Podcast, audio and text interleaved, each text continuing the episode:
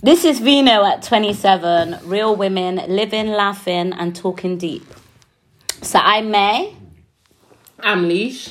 And I guess this podcast is us just talking from our perspective on some serious issues and some more light-hearted, but generally just the kind of chat that we'd have on a Saturday night at 27 with a glass of wine.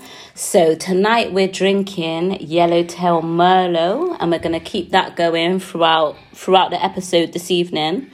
Um, I guess a starting point, Lesh, is to talk about why we wanted a podcast. Yeah, I think it's quite interesting. I think I wanted to do it because, firstly, I think I'm not a person who probably puts myself out there. So it's about me being able to kind of put some of my perspectives out there. Yeah. Like we're always in the garden talking, challenging each other. And I just feel like it's about time for us to kind of put ourselves out there, talk about some of the issues. Um, yeah. And I think um, if if we keep taking pauses, it's probably because we're sipping from our drink.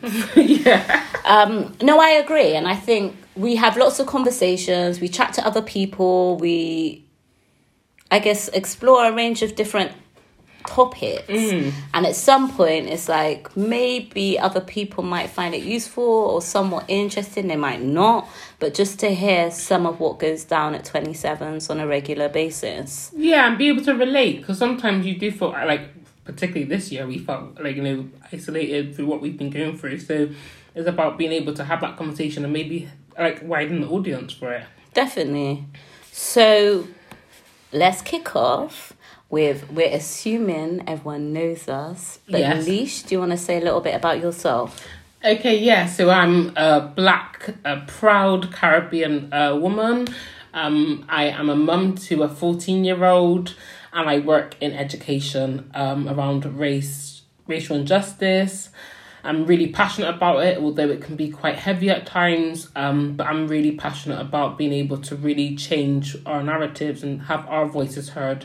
A lot of the time, you know what we've heard in the well, what we've experienced within our community i don't think gets involved in a lot of the work that i do so um yeah that's me i'm fun loving Oh yeah. yeah Cool. And I'm Mai, so yeah, I'm also a mum um, to a 15 year old going on 21 maybe. yeah yeah Um, I work with young people. I'm very involved in the criminal justice system, and so challenging at various stages within within that. And I guess a member of a range of different groups that influence. Um, influence around race equality, around criminal justice, and advocating for our young men um, mixed race. We speak a lot about race probably throughout this podcast, a lot about the black time, community. yeah. And so I guess everything that we talk about is through that lens. that lens, yeah. Yeah. yeah definitely Yeah. So, what are you kicking us off with, Lesh? Okay What so this reckon? one i think is really fitting for the time that we're at um Oh it's yeah. about Let's just say we just need to say as well International Women's Day and all that. Yeah, coming up. And You this know? has been what in years in the making of let's do something, man. Let's do something. We did, we never actually do something. So I think now is the time. And I think this subject was really good to kind of kick us off because you get to find out more about who we are. So the first subject we're going to be talking about is uh, black womanhood. This is what the series is about. Um, and one of the first questions, or not questions, maybe topic area we kind of want to explore, is what does it mean to be a black woman in the UK? Yeah. So how do you feel about that, Mai? Like in terms of you thinking about our conversations and stuff. Yeah. I guess first, probably let's put out a disclaimer for like the sounds in the background. Our sound quality might not be great. this is a first time attempt, and we've got a lot going on. But um, okay, black womanhood. What does it? What is it? What does it mean to me? Yeah, and in, in particular, I think I, I've said the UK because a lot of what we hear and is from either America or London, and we're women in Bristol. Yeah, yeah. So I think it's really like whether you want to bring that in, being in Bristol, I think it's really um, key for us to, to talk about that. Sure. So I don't know. It's a big question, really. It's huge, and I think it's a really complex issue.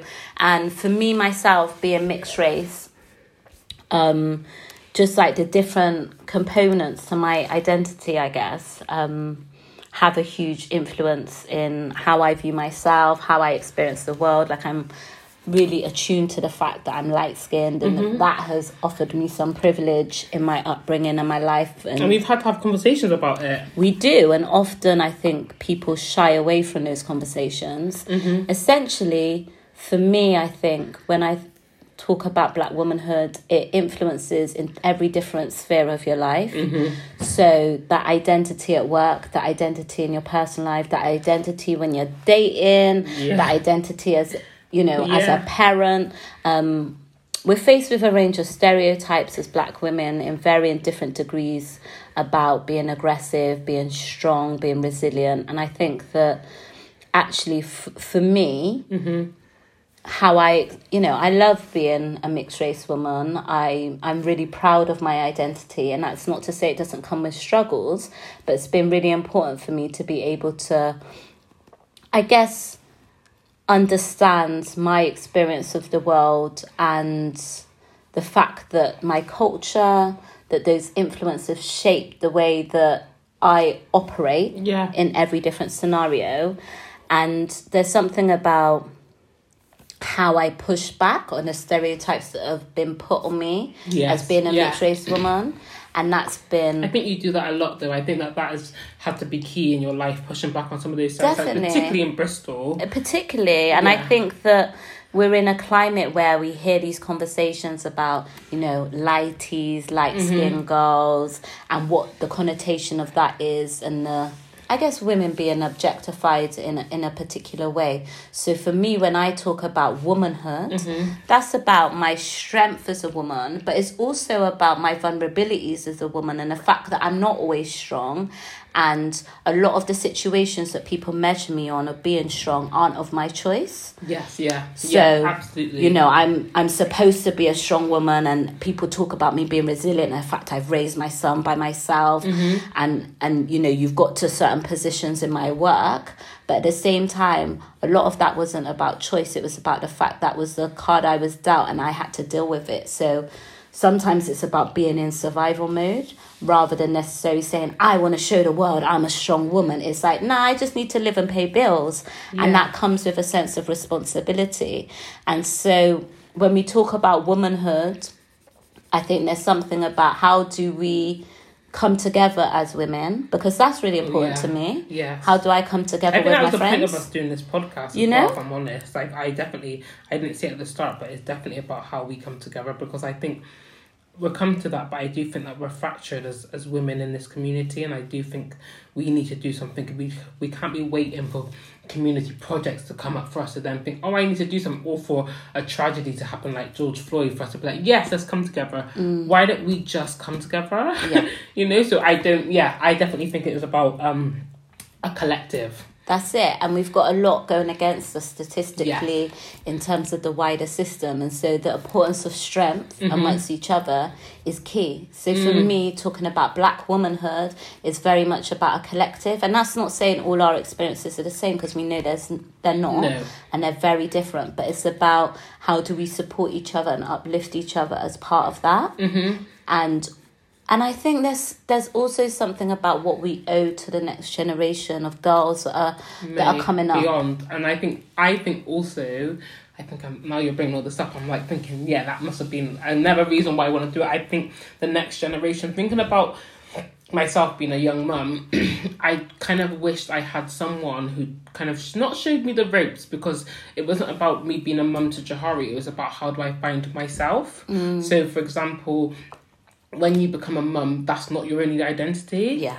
and I really wanted to be able to have multiple identities and understanding that actually you go to work or you're going into education and I'm a different Alicia, like I'm going to be different and that's actually okay. Yeah. And actually having safe spaces for yourself as a black woman is okay. You don't have to amalgamate every single thing in your life. And I needed that because I think as soon as I had my son, it felt like my identity was subsumed into this being a mum.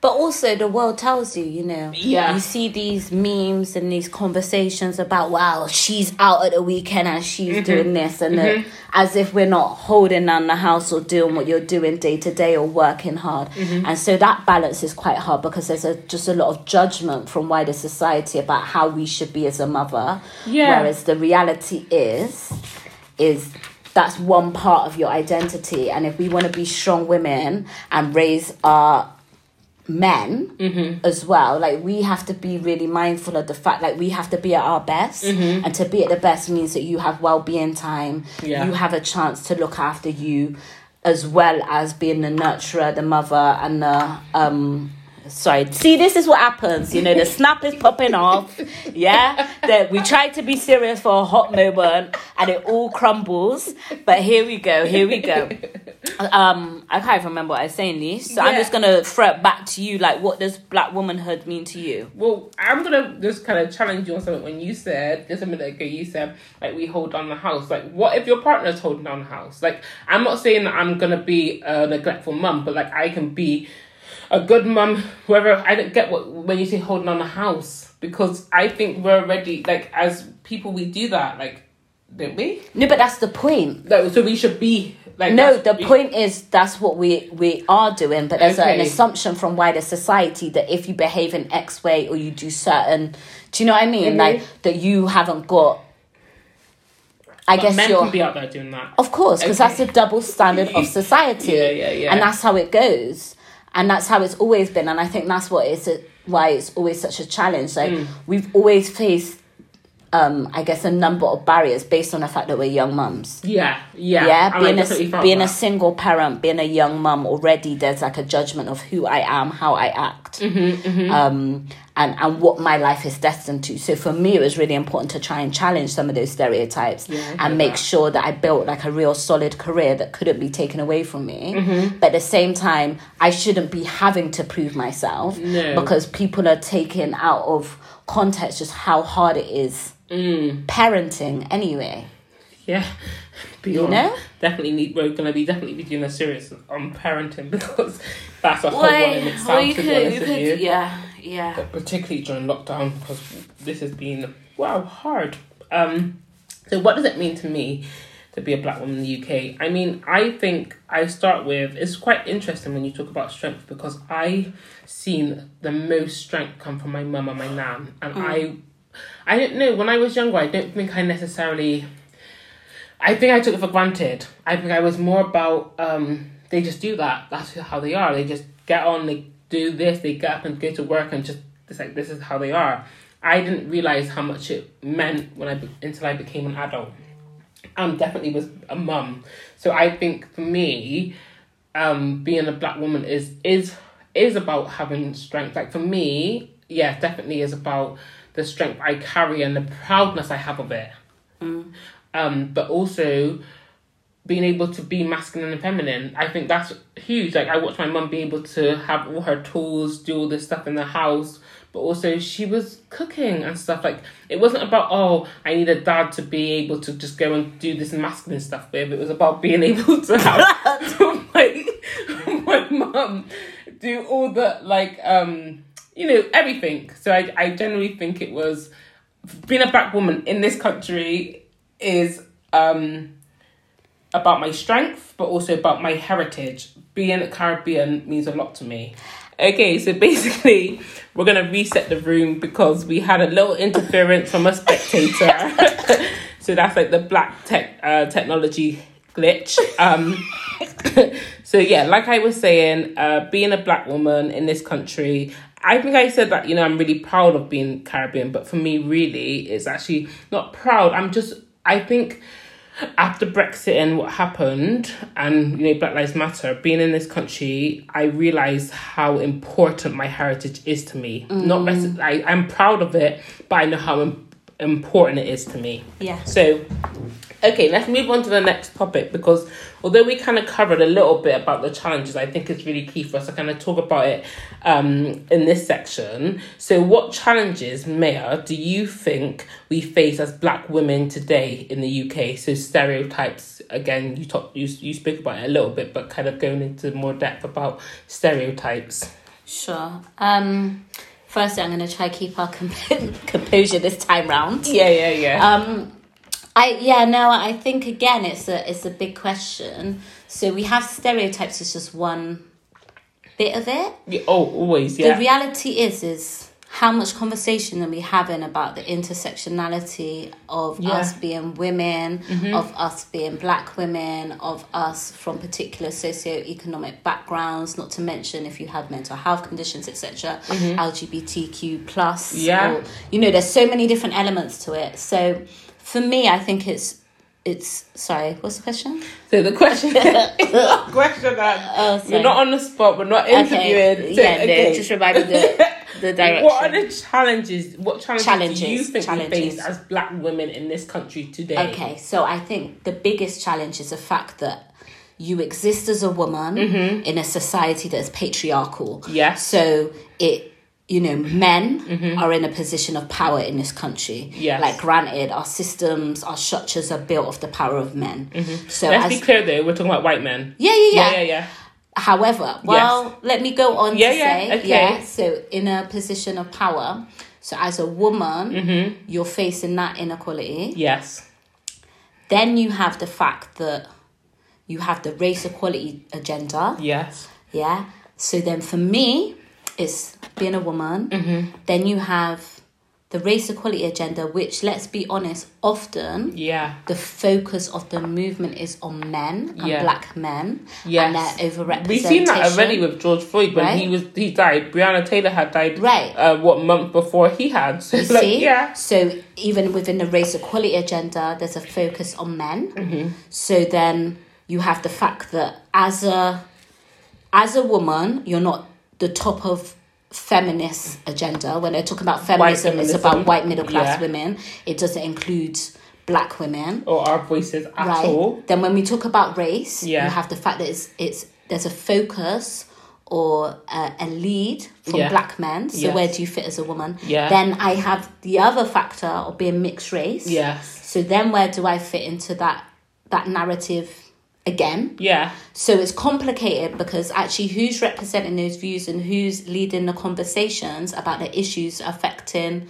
us as women and when I think about me specifically, like my place in society, so a huge challenge is what's the political movement, what's the conversation, who's in those spaces That's and what's so and what's their perspective. Because we said before, we're not all the same, our experiences aren't all the same, and mm-hmm. who are the people representing you in those spaces? For example, I don't want to go off on a tangent, but the Conservative Party will say, "Oh well, we're breaking records. We're leading the way. We've got a like our most diverse cabinet." yeah. yeah, and you're talking about Priti Patel. She's not She represent, represent right. us. She's not representing. No. So also like what women are in spaces and how are they representing the journey or making challenges or have those perspectives. So a huge challenge is who is the voice and how do they understand intersectionality in terms of all of our different identities. That's Yeah. not to mention if you're a mum, do you know what I mean? Oh, if you're yeah. like all of those things Yeah. interact. So that's a huge challenge. I think colorism is a huge challenge Yes. for us as black women. Sorry, think- before you know, before you go on to colorism, I do want to say the whole who represents our voice. Yeah. And I don't want to cut you, mate. Is a No, go huge thing because I think when, particularly now, where you know everyone's driving towards um the BAME agenda, okay, Mm-hmm. and I look at it, even particularly like in a lot of spaces I go, and there's a lot of men who are speaking for the the majority and you're not speaking for me Yeah. and that's not being me being rude but i think within our community you don't want to call those men out because they've got to that position But you also don't want to call people out in front of the wider oh my god audience, yes absolutely right? not no So it's almost like okay, if we're in meetings Yeah. and we've got a wide audience Yeah. or you have particular leaders or whatever and it's a predominantly white audience, I'm I don't want to tear you down No. as a black man in that space. But at the same time certain things you're saying aren't considering the woman's perspective No. or the impact what you're asking for will have on women or how it um I guess negatively oppresses women, the concepts you're talking about yeah but we still need to have those conversations, but just behind closed doors. Yes, but Yeah? I think, but I think you're right. So even if we took the conversation behind closed doors, that doesn't even happen. And I'm gonna be really honest because I don't do it, and I know when I see men doing this and saying certain things that I'm like, absolutely not. Why are you speaking And and also this? that whole hands up if a if a a man has taken your idea and portrayed it as his own. Yeah, and it was Hands are all up in the room, by the way. You can't see us. They're up. They're up. Yeah, because that's the thing. Like I know a lot of men, and this is the thing that they they do take our ideas, and I think if you were to be like, do you know what, uh, you know, your idea is amazing. I'm going to take this and let's collaborate on this. Let's Cool. do that. But a lot of what they do. They just take it and roll with it, have their name to it, and I know it's because the society also oppresses them. So I don't want to be the person who Mm-hmm. Then down. tearing down a black man. I don't want to do that. But at the same time, when does our voice become potent in this conversation? When do we get to be the person who's like, okay, we're hearing your voice, we're hearing your experience? I don't think that happens. And I think this is it. So the people advocating on your behalf. So Yes. we're talking about violence against women, sexual Yes. violence against women at the moment a lot, yeah, as Mm-hmm. an example. Um, and then it's been derailed with like not all men. Yeah. Which I say is the Yeah. same as all lives matter. Yeah, like we're yeah, not chatting about not all men. Yeah, yeah, We're talking about those men who perpetrate and also you can still be an ally even if you're not a perpetrator. Yes. Yeah. So that leads to another big challenge that we face is our invisibility. Yes. Yeah. Yes, yeah. So in those conversations, we're invisible. When people are talking about health inequalities, they're not necessarily talking about black women dying in childbirth. Because Mary, did you know about this? When Right. you when you were pregnant, Right. I have no idea, and I'm I'm I'm I'm hoping or not hoping. I'm guessing the statistics haven't really changed. Yeah, yeah, yeah. But I didn't know about this. I knew that there's students who are training do not know that we are now. It was five times. We're now four times more likely to die in childbirth. I didn't know about that. No. And it's not about they keep they always want to bring this in the language barrier. It's not a language barrier because there's second generation women in This this country who are dying. So actually, why are we not in at the start or, or, or talking about this more between ourselves? But also, why do we not have men who are advocating for us regarding this? And this is the same as when we think of that upbringing, we think of being teenage girls, we Yeah. think about young girls being with older guys, Mm-hmm. and we think about the fact that school didn't think it was an issue, that your 18 year old boyfriend was rolling up in his car. Yeah. We think about other people, it was a blame thing. Like I know a number of black boys talk about it now. Well, all the girls wanted to be with older guys, Yeah. not recognizing it was exploitation and grooming. But we didn't know it was exploitation. You And I'm not saying that they should have the boys who were in our school because I think I if we didn't know, they didn't know, and no one had taught us that Right. it was exploitation. This so I do understand. No, it, it was completely invisibility. But I do think that goes to education, and that goes to the different another generation who did not teach us about that. And I'm guessing that their generation wasn't really taught about it. So I do get that point. But at what point? Right now, we know it is, Yeah. and I still know that but that that's happens. still struggling. So we say we know it is, mm-hmm. but our services still reacting like they know it is. Yes. Are we holding each other to account Each like other. I think that's more important. Because those same guys now have 15, 16 year old daughters. Is it acceptable?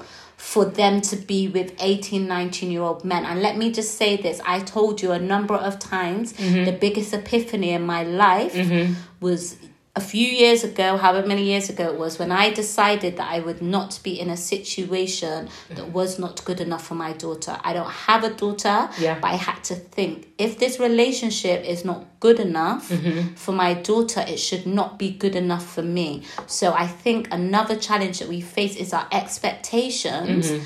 in terms of what we expect from relationships and what we will endure.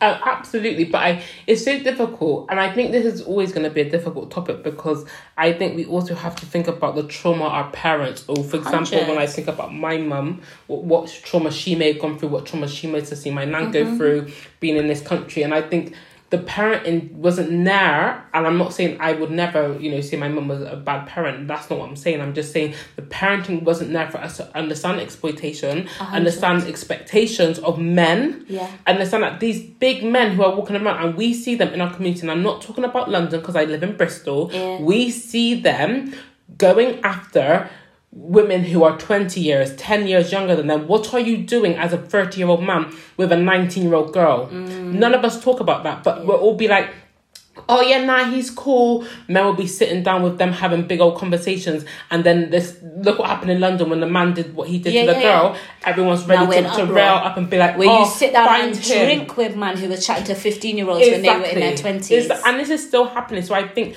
what you were saying about yeah, the exploitation when we were younger, Yeah. I completely I don't say that that was right at all. Don't think that but I'm saying that's right. But what I'm saying is I think the awareness was there for the our boys or for Mm. us. Now we are very much aware. We have the internet. Yeah. We were able the other day to call out this man for the nastiness he's carrying on with. So right now in our community, what we see happening to Mm. Yeah. some of our young girls, we need to speak up about it. And I'm not talking about just women. All of us need to speak Yeah. up about it. So I completely I get where you're coming from. this is Mai. it and then on aside from our invisibility our exploitation Mm-hmm. toxic relationships we have our stereotypes you know these we talk about them all the time it's so interesting because i think there's not you know in light of everything that's happened in the last year and Yeah. people trying to be more um, race equality aware everyone's talking about the stereotypes of black women however they How talk about translate, it yeah but how does that translate Yeah. because just because now you know the word microaggression, what does that genuinely mean? Because Yeah. that hasn't stopped you touching my damn hair. No. Yeah, that hasn't Or touched calling you. me aggressive in, in, in a meeting. Oh, or- and sometimes Leisha's not even calling me aggressive. It's a, oh, sorry, that's not, no, I wasn't trying to be, oh, okay, I'm the Which is, victim. Yeah, which is so interesting because we spoke about this when I said to you that you'll be on these meetings, the Zooms or the Teams meetings, and something's been said and you you call it out, and then they go into that whole defense mode where they pull their chair back and they go into this whole like I'm being a child. Oh gosh, I'm the victim. Like that shit happens all the time, and I've noticed it from this Black Lives Matter because Right. you have to talk it about it more at work. We've now been pushed, so I think that push as well as Yeah. being women who are in the workplace, Black Lives Matter, which I think is amazing. Don't get me wrong, the uprising of it. But actually, did we ever think about, for example, the, the impact on women when they were in organizations having to talk about these issues or talk about these things that are going on in work? And how many people have said to me, Mm-hmm. so yeah, the words aggressive have been used about me. Yeah. Um, how many people talk about mayor always cussing? Mm-hmm. Yeah, which is, you know, what does that mean? Yeah. What does that mean? Is that the times when I'm pulling you up? Mm-hmm. Is that the times when I'm asking you questions? Is that the time when I'm appropriately challenging you? All of things we should be promoting in young women. Yes. All of things we should be promoting in society. We shouldn't just be accepting everything we're told. We should be asking questions and we should also be encouraging people to reflect. So you do something wrong, Mm-hmm. I'm gonna let you know and support you and ask you some questions that might be damn hard, but so you can reflect and grow from it. That is my expectation of my friends. Yeah. So you, as an example, Lesh, mm-hmm. I do sometimes things mm-hmm. that are questionable or not great decisions. I rely on the fact that you ask me questions about that or you challenge me Yeah. and say, Mai, that wasn't okay. Did you think about it from the other person's perspective? If I didn't have that checkpoint, Yeah. I'd be off on one with no empathy. Mm-hmm. I need to have those conversations. So when you talk about me cussing, what do you really mean? Because are you saying that I'm encouraging reflection, which actually is a positive, or are you saying I'm an angry woman who just keeps cussing, cussing, cussing? And if so, please be able to explain to me mm-hmm. why I'm that. Yes, but I think it's quite interesting when you see that because you know when we were younger, people would be like, "Oh, you're always cussing," and that would be like a yes, okay, good. I'm glad I'm standing. Back, girl. I'm back, girl. I'm standing up for myself, you know, kind of thing. But like now, you kind of expected it would have moved on. Yeah. But then, why do we expect it to have moved on when we think about the oppression that happens to Yeah. us generally? So I do get what you're saying. Yeah. But it's just quite interesting because like as soon as you said that, I remembered us being young and people being like, "Oh yeah, you're always cussing or you're always." Like, Always got something to say. yeah, but I think we have it now as me and you. People always say Oh we're always arguing, gosh. and it's quite interesting because I'm like, I don't even think I've ever argued with Mia, and we've never really like we've fallen out, but like not like that. Like so, I'm a bit like I don't really get it, but it's because we're always challenging each other. falling out has lasted a day at a time. yeah, Firstly, as you lot would have picked up on the podcast, we chat mad fast. yeah, So Yeah. our brain works busy, but we bounce off each other. So we'll be having a Yeah. conversation and next thing comes up. But we debate all the time. Lesh says something, here I come. yeah. No, I didn't even think that. Everyone's awkward. Yeah, yeah. Because we're arguing. This ain't no argument. not argument. We thrive off debate. That's how Yeah. we learn. I well I I but and I don't know whether that's come from being at uni because I feel like at uni it was always about challenging. I always had Critical to analysis, critical, critical analysis. thinking. You always have to. But I think that's what sparked my love for education. Yeah. So like I could challenge me, yes, but I also understand from working in education that that's not necessarily um for some students it's not cult like culturally appropriate for some students to, to challenge. So i can understand now i'm now i'm talking about it that maybe for some people that's going to be awkward but i do think i don't know because when you think of uh, when I think about when I my mum used to run a pub, people would be in there playing dominoes and everyone's shouting. You're Yeah. you're busting jokes and you're shouting, but you're challenging. So it's quite interesting that what is it cultural? I don't know. But I, it's I'm mad thinking- that you yeah, still get a perception of anger and aggression when, boy, I bring my tame version to work. Yeah. I said to you how many times I wanted to say to someone in an email, like, who do you think you're talking to? And instead, I just said, Hi, I hope this email finds you well. Yeah. I just want to bring I your attention to. yeah. But That's not what I wanted to say. No, because it's so interesting because you know the thing that came up recently about what Alex said to Piers, the Yeah. um, Jamaican Yeah, yeah, thing when yeah. he's cussing them out, and I said, I reckon that's a lot of people in work like they just want to cuss out people. you do write that email like, I hope it finds you well. Please see below correspondence that I've sent Yeah. four times with no response. yeah. Um, but okay, let me like let me throw that back at you. Yeah, yeah. Like in terms of challenges, what what are you thinking, Lee? Okay, so I think, and I will go to that one at the end. I think one of the major challenges for us is that we're fractured as a community of black women in our community in Bristol. Yeah, yeah, yeah. And I say that because I feel like we've been so consumed with the fact that we are gonna hate each other because people are sleeping with each other's partners. Wait. Okay, and I think, and I'm gonna put out there because I, I really don't care who dislikes what I say on this. I think we've been so um caught up in the fact that this is my man. I don't care if I'm the second or third woman, and that's who I am. That's my identity, and I'm gonna hate you because you're with that man. Okay, rather than actually we're both parents. How do we parent these sisters or these siblings, these siblings together as black strong women in this community? So I think the fractured part of our, our, our community for women is the main challenge for me. So I get the stereotypes. I think we're stereotyped hugely. I get the challenges about being invisible. Yeah. But when I look at us as a collective, Yeah. I worry that we don't speak to each other. So I'm so thankful, for example, I have you. Yeah. We will have honest conversations. We'll talk about things from, I don't even know, the weather to like some serious shit. Mm. But then I think there's other women, and I'm not in other groups, so I can't say what you're speaking about. But where is a challenge? Like when you're hurting another woman, are you challenging that woman to say you shouldn't be hurting her? And that scenario that you're talking about, the role of relationship. yes. What's your conversation around that? I think we're so caught up in my Yes. man's been with this girl, Yeah. so let's go get her. Like, Yeah. hang on. She has no alliance to you. I would love to think as women we all have an alliance Oh, to each other. Because absolutely. in an ideal world Oh, yeah, should. yeah, yeah. I'm not I'm not dealing with a situation that put do you know what I mean? Mm-hmm. But where we're at now, Yeah, the cattiness. Yeah. Okay. yes. So you want to go get this girl Yeah. rather than your partner, who is the one that's accountable and is in But a you- relationship yeah, with you. you've made the- You've the got a trust. You've yeah. got a pact. You haven't got nothing with her, but she then becomes subject of your.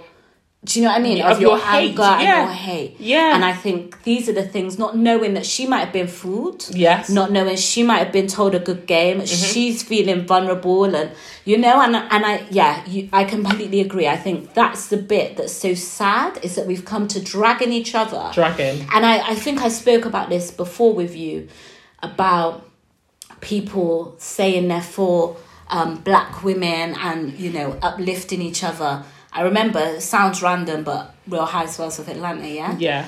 Talking about they're all for each other, like, you know, a show, black women. Yeah. At the same time, you're all about sisterhood, but you're dragging each other for the edges. Yes. How does yeah, that yeah, work? Yeah. How am I gonna say I'm for my sisters and I'm making fun of your hairstyle Mm-hmm. Yeah. or your edges based on a Eurocentric model of what beauty is Yes. and how your hair should look and how straight it should be or what your edges should look like. Like we need to step back We do. and We think do. about actually what are we projecting on each other? That's why i said to you about the colorism thing. We need to be real. Oh, it's yes. my job just as i said it's white people's job to be an ally in terms of in terms of um representing and supporting race equality. It's my job as a light skinned person to also be able to advocate Yes. and support and be an ally to my sisters yeah who are darker skin and experience a whole nother level of oppression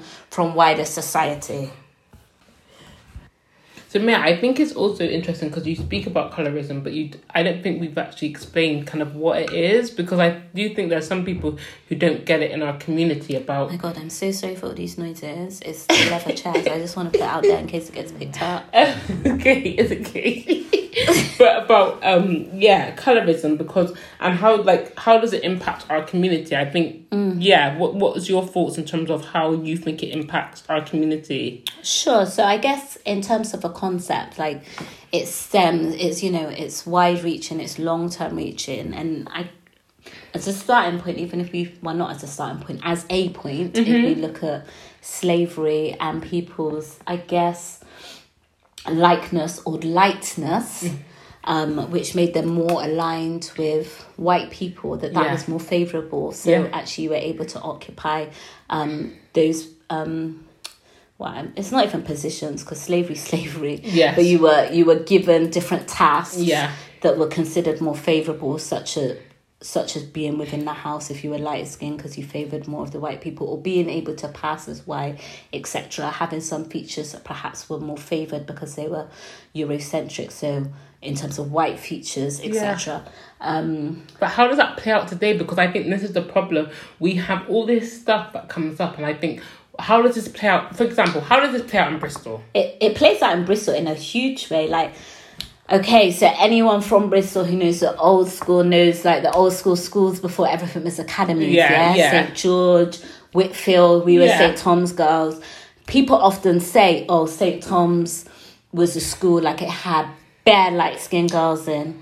Yeah. Yeah. So So the boys were more drawn. the to, to- boys to were more drawn to mixed race girls. That was the thing. Yeah. Um, there were men, boys who openly said they didn't date black girls. Yeah. That was a thing. We had it the other way as well. That the mixed race boys were seen as more favorable. Yes, yes, Yeah. yeah. Um, and then we had the media portrayal and wider society's um, expectations of what was more acceptable. So even so, there's like lots of conversation now, for example, about hair microaggressions Yes. and hairstyles. Well, as a mixed race um, girl, like having the option that you often had your hair straight or your curls were looser, and that was seen more attractive. Yeah. So it's embedded in like every layer. So from um, white society, but also within black society, what's been internalized of what we see beauty as. Yes. And lighter skin, light eyes. Um, you you know more. I guess yeah, looser curls, all of that was seen as more favorable. We've seen it really play out in the music industry of who are video vixens, if you like. yeah. Who are video girls, who are the girls that are put to the forefront of bands Yeah. as the lead singer, lighter skinned girls, because they were seen, I guess, by wider society as more tolerable or more attractive. So basically, than- their voices were more heard. So, for example, maybe their voices, like when we talk about um being invisible, Mm. when- and you talk about being an ally, because I really want to pinpoint this down, and the reason Yeah, why I really really want to do that is because.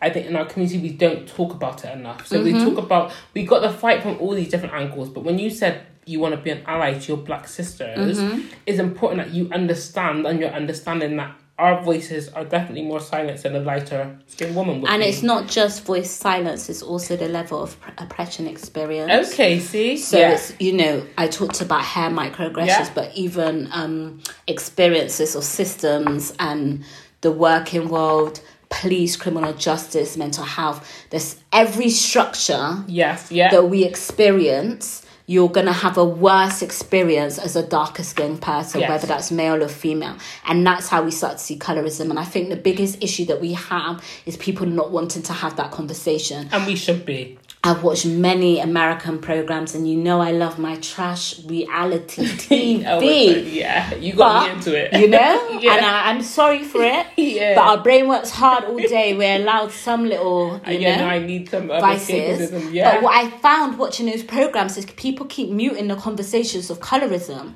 Mate, Someone makes a so comment, angry. right? Someone makes a comment and they say, "Oh well, he can say that because he's light skinned," or sh- the the woman calls out colorism, colorism, and everyone else is like, "Oh no, she's just calling that card." How is that different to us saying?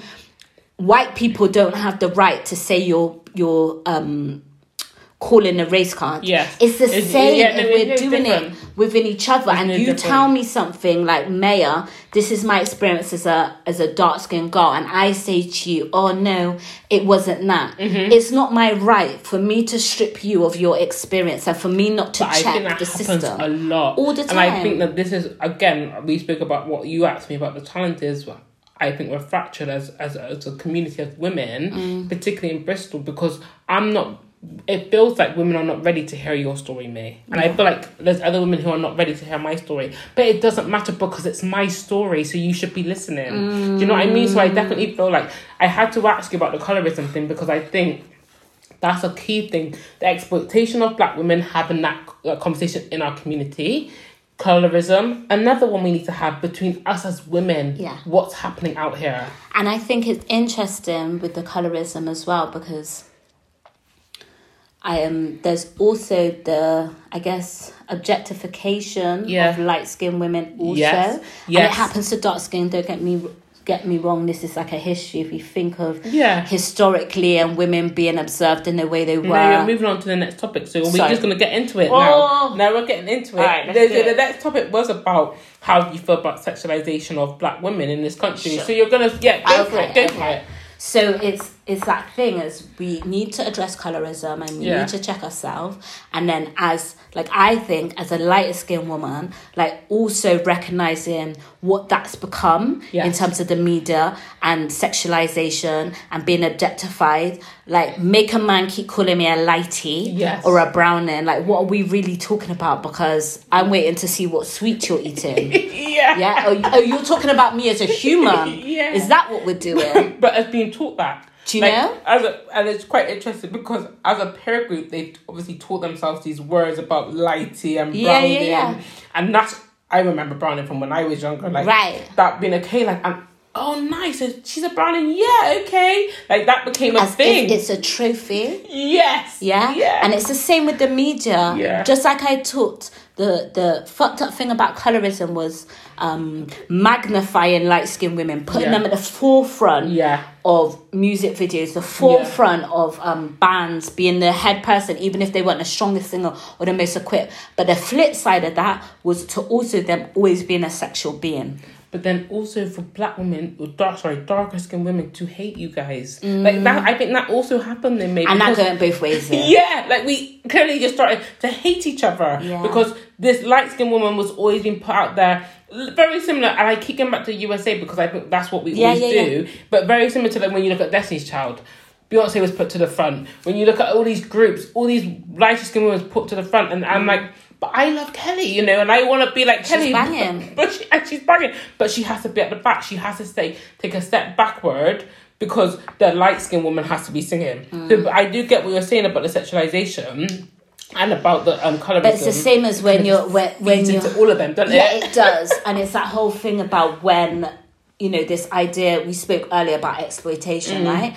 And it's almost like when black girls, Mm. brown girls become women, and that's messed up. Yes. because this thing that almost 13, 14 developing whatever your fair game to men who essentially are exploiting and grooming. Like, let's just take a step back Gosh. of how toxic, illegal, it- and it horrific illegal. immoral that that approach to our girls and women is. And I think this is it is when we're talking about girls, we're talking about girls. Yes. Womanhood starts at 18, and even then, there's still development.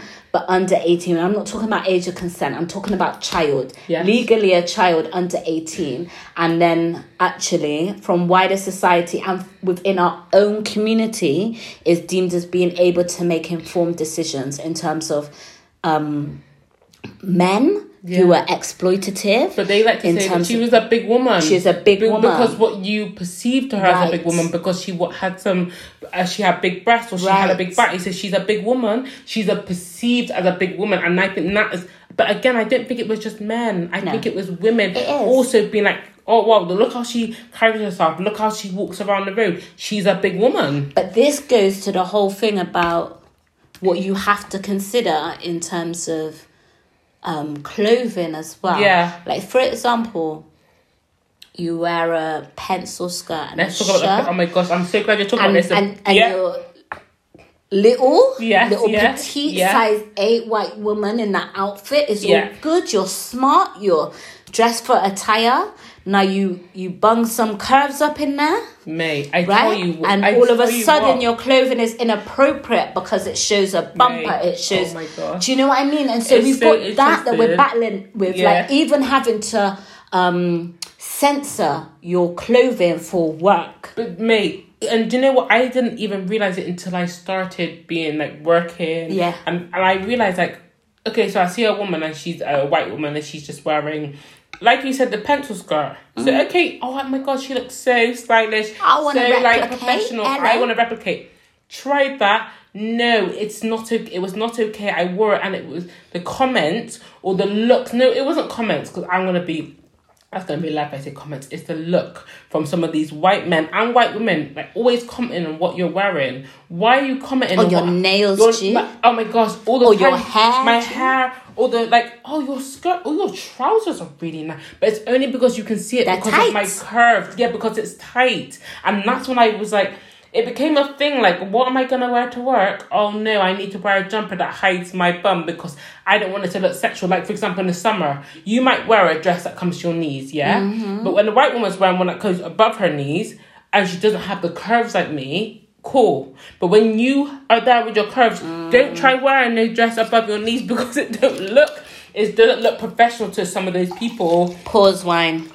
pause wine. Yeah. Pause wine. Like I just I don't yeah, I I think it's so interesting that you spoke about that because that goes with a privilege they made and I do feel like it's quite Mm-hmm. interesting because curves has now become this privilege when you talk about sexualization because curves now Sought after. when when for when it. Mm. Batty wasn't a thing and we just had it people were like oh my god she's big man she's like what she's in size four her bottom's a size 14 gosh that is huge. No but now everyone's striving for the bigger Batty the bigger breast but we had it. The lips for example I remember my sister being like oh I don't wear certain lipsticks because my lips are too big. But now everyone's trying to buy them and replicate them but no one's act no one's not asking not about asking. No one's given us any type of kudos for what we had also thought about okay because it's it's not okay beautiful. it, it It's- wasn't it's beautiful not no even now alicia Okay. the wider perception is us having it on us- yes it's okay. Mm-hmm. not beautiful on our body it's beautiful when it's on a ma- uh, UK majority, so obviously not global majority, but within a UK majority, Mm-hmm. Yeah. white. yes yeah Yeah, it is attractive, yeah and that I've seen it play out in a carnival Right, but Yeah. it is not deemed as beautiful when it is on our body or Yeah. Mm-hmm. on our face. You see, and this is all about that those psychologies the and sexualization yeah no, I get that. perceptions of of black women. yeah And absolutely to be fair, I could go on all day. Yes, but we need to. You know, what, we're gonna try to wrap this up because Oh we will gosh, keep that was talking. big. And I feel like so much still on the But chest. I feel like we just keep. We could keep going with this one. Yeah, and this is why- we're, we're having a series. and this is why wine at 27s normally is like a seven hour session. Yeah. Because this is how we talk every week. yeah, uh, but the thing is, I think it's good and it's healthy. Yeah. So it gets me onto the point. There we so go. what is our call to action? What is your call to action? What should we be doing as a community? Okay, so I talk about mine. Yeah, you go first. Let's get this.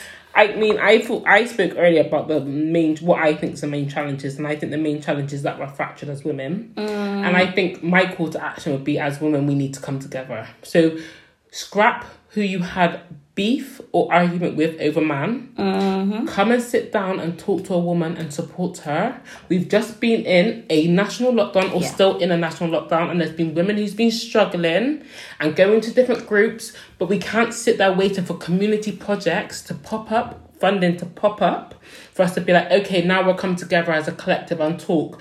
No, we don't need to do that. We can come together. We live in the same areas. Let's sit down and have a discussion and talk together. And what did you say to me? It doesn't always have to be like the negative conversation. because we always the thing is is and it's it's difficult for me, and I'm gonna come from my perspective because I'm at work fighting this day to day. Okay, Yeah. Race equality. race equality. yeah.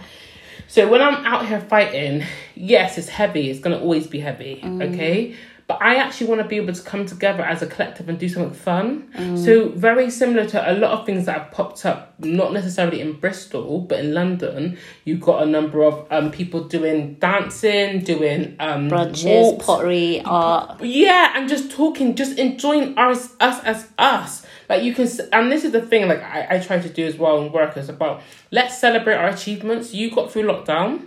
I got through lockdown trying to parent and homeschool a twenty-one year old, which what it feels like. Hey, um, so let's celebrate that. Like we've got, we hopefully will have a summer. Let's come together. Do you know what's interesting is what I'd encourage everyone to think about as well? It's because I always think about this. Say Mm. we said, okay, cool, this Saturday we're gonna do a um art class, yeah? Yeah. Everyone's welcome. Yep, I'm yeah. that, All yeah. black women come together, we're gonna do some art. Obviously outside of when lockdown is, Yes, yeah, yeah, we're all yeah. COVID Yes, adherent, yeah. guidance adherent, whatever. Yeah, yeah. But say we did that, I wonder how many people would not come because they're like, do you know what? I don't like them girls. No, but I think, but And when you say why you don't like them girls, what is the reason for it? Exactly, but do you know what is so interesting? You say that because I've been um not vic- I wouldn't say victim, but I've been a person who does that. So Oh. I, I won't go to certain all things. do. because I don't like- I don't like her, but I don't even know why I don't No, like her. and that's what we need to start asking ourselves. This,